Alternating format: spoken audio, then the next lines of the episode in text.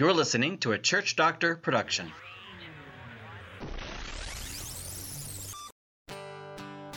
Welcome to Kent Hunter's Prescriptions from a Church Doctor, presented by Church Doctor Ministries. Welcome to this third episode of Mission Possible How Everyday, Ordinary Christians like you become world changers. In our last episode, episode two, uh, we talked a little bit about the danger of syncretism. That is the drift into sinking into content and beliefs that are not Christian. The trend toward being liberal, getting away from the hard teachings of the Bible in order to attract more people to the church. And in fact, it works just the opposite. We also looked at the power of contextualization, and that is putting the gospel into the context of the people we're trying to reach. It's an entirely different concept than syncretism. And so the clear distinction between the two is very important.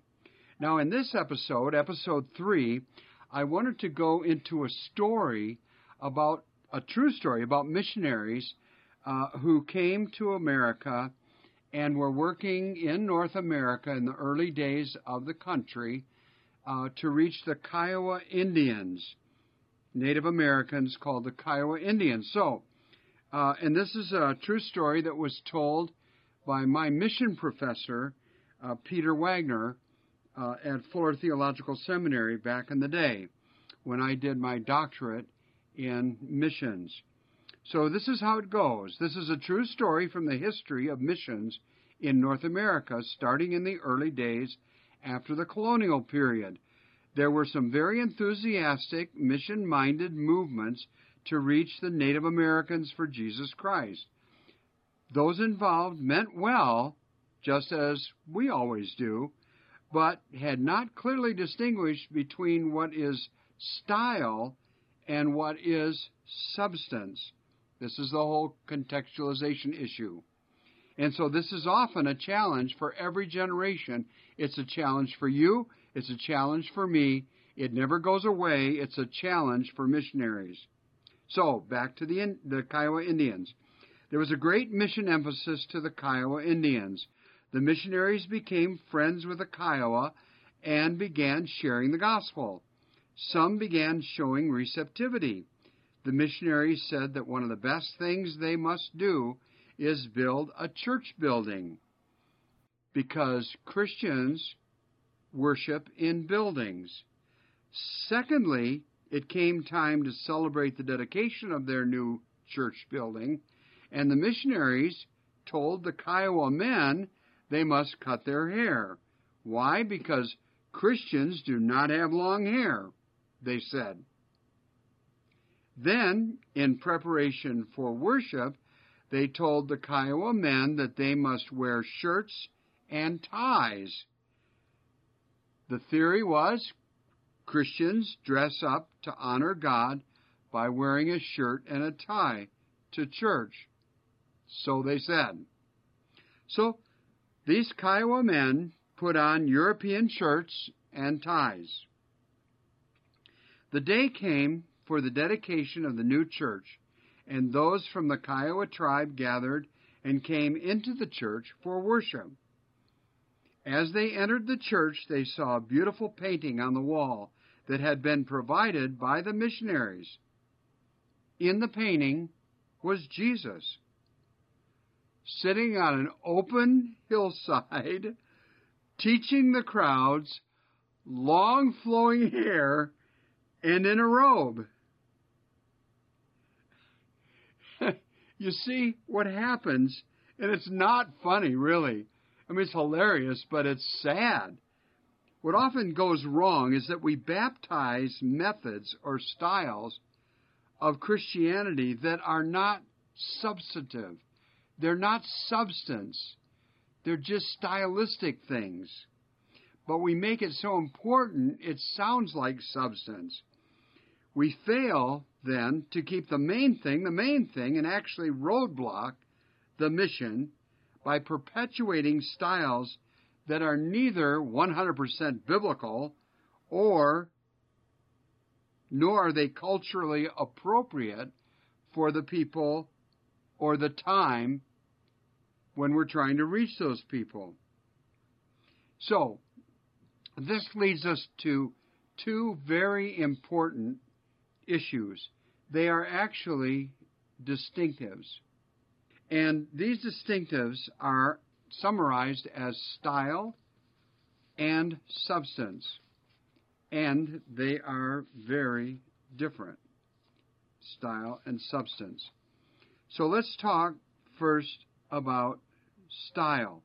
These are issues in the Bible that can and in fact must change for Christianity to be relevant.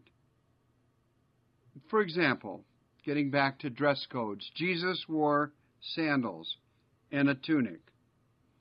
It would be a distraction to dress like that when trying to reach 21st century people in Minneapolis, especially in the wintertime. Actually, there's a word for this, and I mean no disrespect to our Amish friends, but it's like Amish Christianity.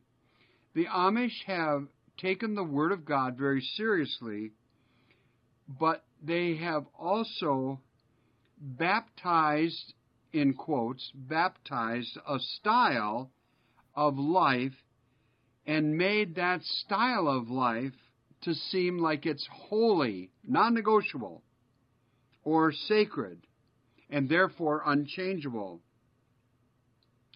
I uh, consulted a church once near Amish country in north northern Indiana, and uh, this uh, church was uh, reaching young Amish uh, young adults. Uh, these young adults would drive their buggies to the church in fact, one of my recommendations in, under the subject of building and grounds for the church was along with the parking lot for the cars, they needed to add places with hitching posts for the uh, Amish young adults that were bringing their buggies.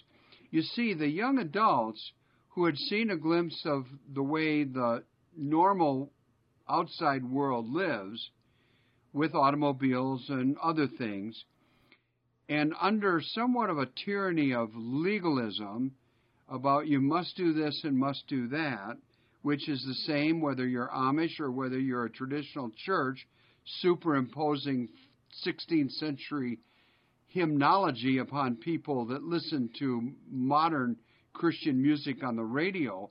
It doesn't matter. But in this particular case, the Amish people, these young people were, they had a small revival going on in this church, uh, this regular church that wasn't Amish, but they were reaching these young people. And they were getting a sense for the gospel, the good news of Jesus Christ, rather than the law only, or the superimposition, the imposed style of Amish life. And so, this is easy for those of us who are not Amish to point the finger at the Amish and see why their younger generations aren't following as, as thoroughly as previous generations. But it's also an issue with so many churches that have not really differentiated style with substance. And they give the concept it's a connotation that the the concept that that the style is sacred, and honestly, from the biblical perspective, it is not. And what it is is a modern form of idolatry. And there are examples of that. I've heard this in many churches that I have consulted. It doesn't feel like church now that they have replaced the pews with chairs. Or another actual uh, sentence I've heard from really well meaning Christians that don't get this the placement of drums in the sanctuary is inappropriate and should never happen. Another one, putting a screen for PowerPoint in worship space is sacrilegious. Why does our pastor talk about the lobby? We've always called it a narthex, which of course is a word no one uses in modern English language. So this is style. And what's really important is to recognize that the one who made the greatest dramatic and amazing change to reach people for Jesus was Jesus, who became flesh and blood, a human being. Still God, but a human being. Born in a manger, wore some form of diapers, whatever they had then, messed his diapers. All those things because God wants to reach people right where they are. Jesus looked like, ate, dressed like the Jewish people where he landed. If he had landed somewhere else, among the Native Americans, he would have looked like a Native American, tomahawk in hand, or whatever. You see, the Apostle Paul, who was an outstanding missionary and is still an outstanding missionary example for us, in 1 Corinthians 9:22 says, "I have become all things to all people. To the Jews I became like a Jew, to the Gentiles I became like a Gentile." He said, "I became all things to all people." Didn't transgress the substance, but in style easily changing because I've done all things so that by all means, by whatever means, means, not substance, not message, but means, by all means, some might be saved. So let's talk about substance. These are the issues of content, the content of Scripture that must never change. Now, once you get this straight, it's not that hard. It's not rocket science to go through the scripture and figure out what is style and what is substance. What's harder is when you look at your own life, your own outreach orientation as a missionary, as a missionary type church, as a church that wants to be in mission. That's when it gets harder. It's easier to talk about somebody else. But here's an example of substance Jesus is the way, the truth, and the life. No one comes to the Father except through him. So it would be a distraction. It would hinder, cripple the missionary attempt to reach new people for Jesus to suggest that there are many ways to God, which some sects do. So what it means to be solid on the substance is something that Christian people call orthodoxy, which means basic thinking or teaching. It shouldn't be changed. But then the style thing is literally called orthopraxy, the practice, and that changes all the time. Confusing the two will submarine your mission effectiveness. So when you get away from the basics, the substance, the church suffers from spiritual drift. Christians lose the power for productive mission. And we have some pretty quote unquote sacred, I mean sacred not in the biblical word, but you know, it's so dear to us we think it's actually substance some things that we practice that actually hurt the mission of the church. Jesus told us to make disciples, but most churches practice volunteerism. There's nothing biblical. In fact, it's, it's a hindrance to the mission and ministry of the church to practice volunteerism. Now, I know that is so sacred, quote unquote, in some people's minds, probably not going to listen to this podcast anymore. Like, oh no, that's well, you go find it in the Bible. That's not sacred. Discipling is what Jesus did. And he taught to disciple, and he called us to go make what? Disciples. Nowhere in the scripture does it say, go therefore and make volunteers of all people. A second issue is everyone in the church is a witness to Jesus. Not if they want to, but we replace it by an evangelism committee. As if, well, there are five or six people in our church that are nuts enough to do this stuff, so, you know, if they're doing it, cool, we're covered. The church is covered, we get it done. Yeah, we have some kind of outreach. Yeah, we do it. No, there's nowhere in Scripture where that's even close. Everyone, that substance, everyone is a witness to Jesus, their Savior. Another issue that is a great challenge to effective mission is the goal of the Great Commission becomes restructured to only be showing love or helping people with their physical needs. I can't tell you how many churches our team at Church Doctor has consulted that has a whiz bang, awesome, wonderful food pantry, but are dying churches because they feed people's bellies and allow them to starve spiritually. In other words, they have great food pantry programmatic stuff, which isn't a bad thing. It's a good thing to feed people, but they fail 100% to share Jesus and make it a distinctly Christian effort. And so people are fed, but not led to Jesus. Another example the pastor and the staff in most churches are the ones who are seen as the doers of ministry. That is anti biblical. The people who are the leaders of the church, the pastor and the staff, are specifically called to be equippers of God's people to do the work of ministry. In other words, God's people are to do the work of the ministry. You got a hundred people in your church that know their spiritual gifts and are equipped to do ministry according to their unique gifts that the Holy Spirit has given to them. They can do more ministry in one week than a full blown staff could do working 80 hours a week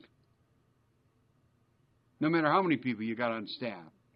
Furthermore, they're the ones that are mingling with the unchurched people that need to be reached. And so we twist that around and mingle substance as if it doesn't matter the context and the approach that God has given to us.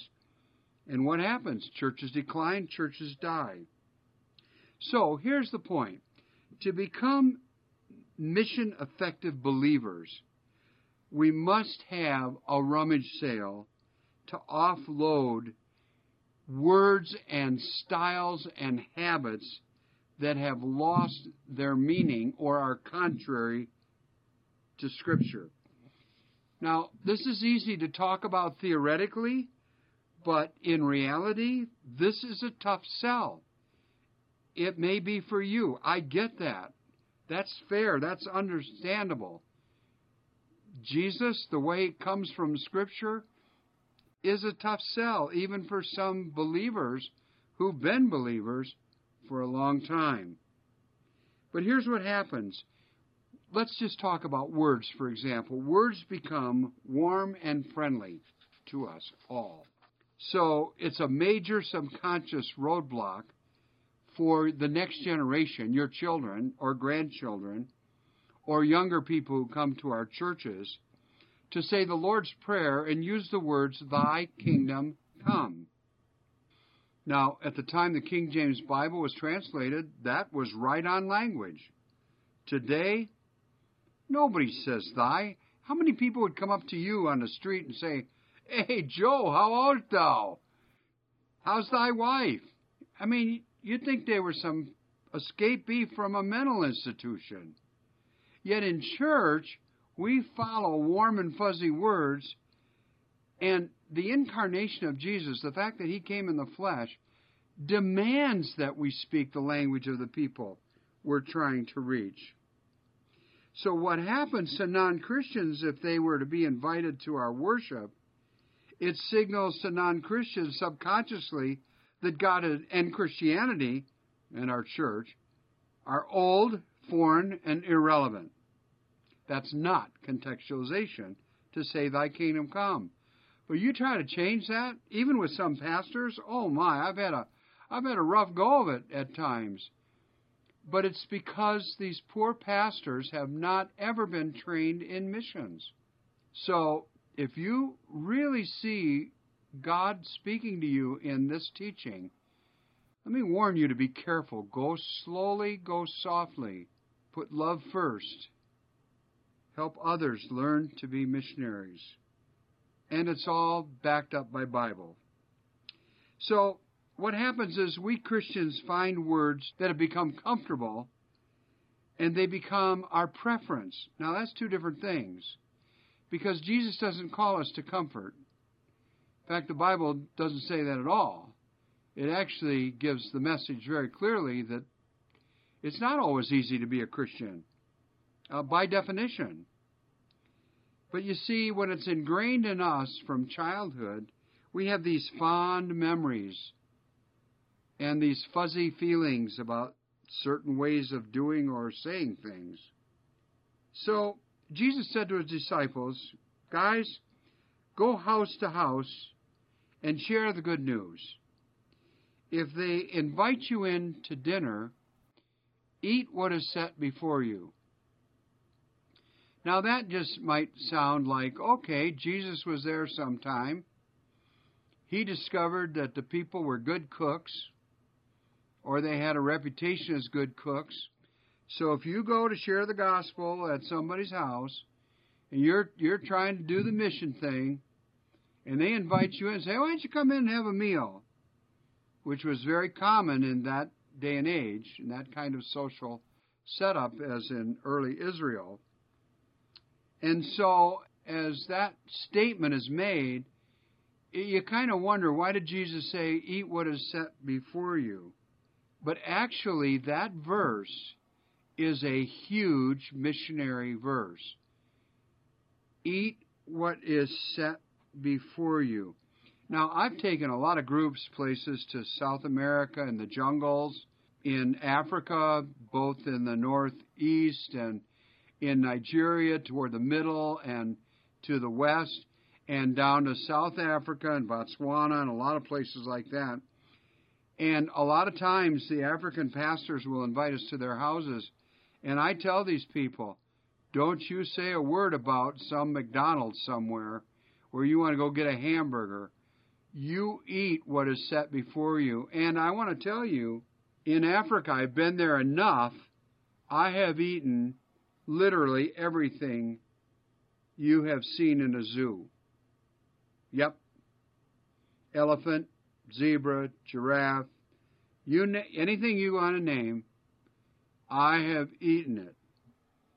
And uh, and so uh, that's the missionary thing. You don't go into a person's home that you're trying to serve as a Christian as a mission person and offend people as long as it's a context issue.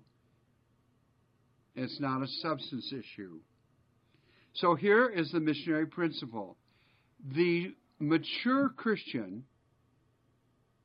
and that would include the missionary you are becoming, the missionary of Jesus Christ always subordinates his or her preferences, not beliefs, preferences for those they are trying to reach. Now, that would also include your preferences about your children. We're going to take a minute and talk about that before we close this episode. Right now, there is this huge recent history, oh, the last 20 years, maybe more, of a massive loss of younger people.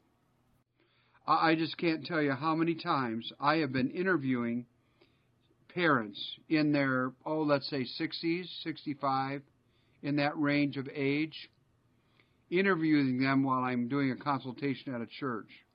And our my other team members at Church Doctor Ministries have, have had the same experience. And I'll I'll ask them, How long you been around the church? And they'll say decades or something like that. And so I ask, Do you have children? Yeah, they're all grown and they live somewhere else. And then I'll ask, uh, so do they go to church? And I've seen this look so long I can't even talk to you about it without seeing the look on people's faces.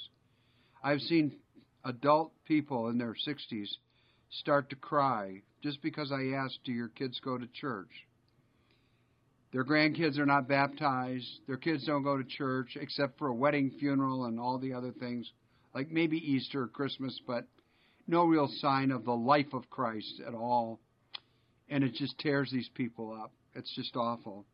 This is a huge deal.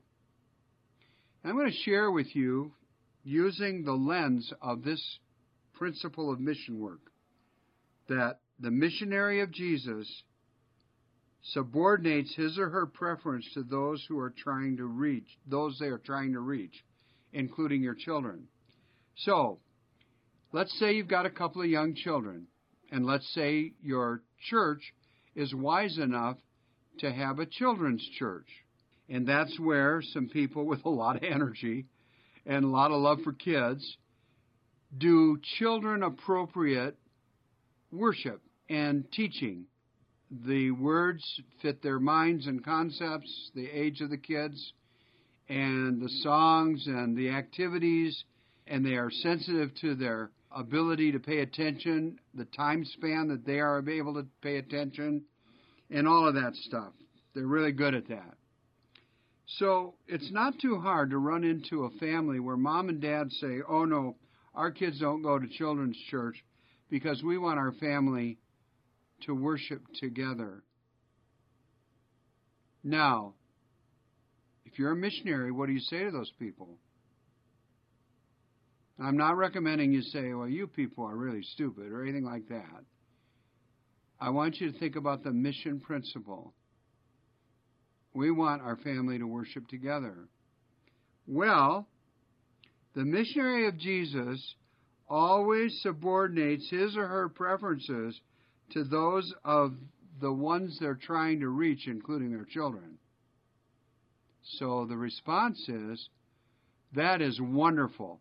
You should worship together as a family.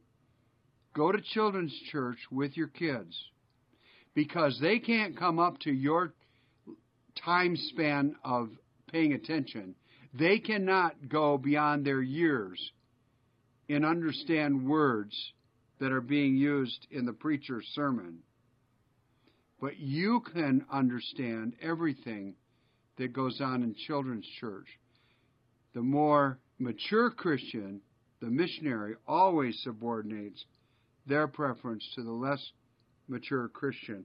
And you know what? if a generation had done that, a lot more of those children would be on fire believers in Jesus today.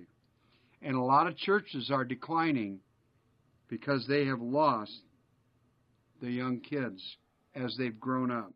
So that's how it works. And yes, it's not always easy to be a missionary.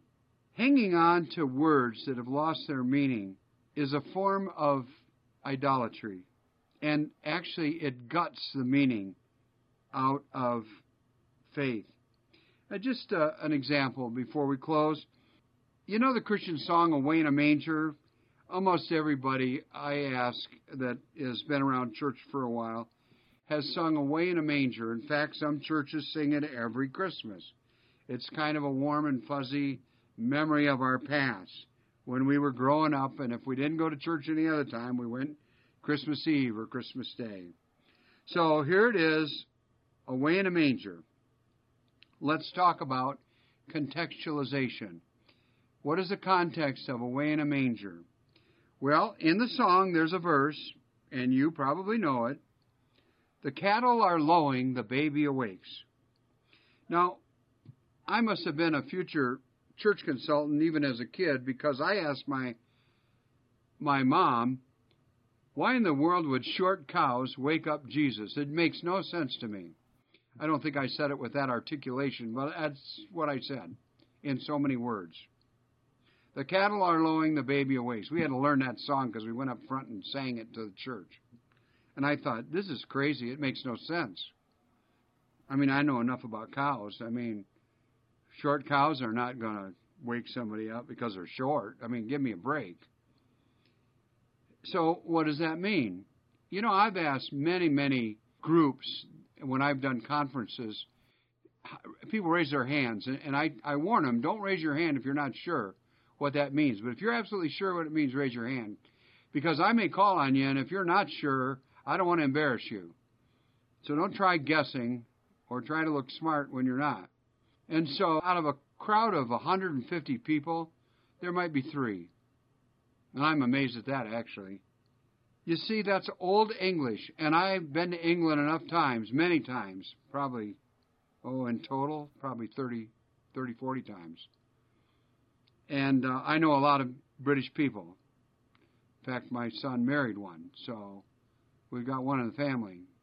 But to say the cattle are lowing is an Old English word, and the English don't even use this word anymore. They don't even know what it means. But it's the Old English word for mooing. Well, then why the heck don't we say mooing? Because we have fallen in love with the style, not the substance, to our own detriment. And so, this missionary issue of style and substance is huge. So, I want you to be thinking about that. I also want you to know that as a Christian and as someone who cares very deeply about training missionaries, I love you. And I know this stuff is somewhat challenging. but come on, man. Come on, woman. Let's get with the program and reach people for Jesus. Amen? Amen. You have been listening to Kent Hunter's Prescriptions from a Church Doctor, presented by Church Doctor Ministries. If you've liked this episode, please leave a review on Apple Podcasts and subscribe to hear future episodes. Check out Kent Hunter's new book, Restoring Civility Lessons from the Master, available at Amazon.com.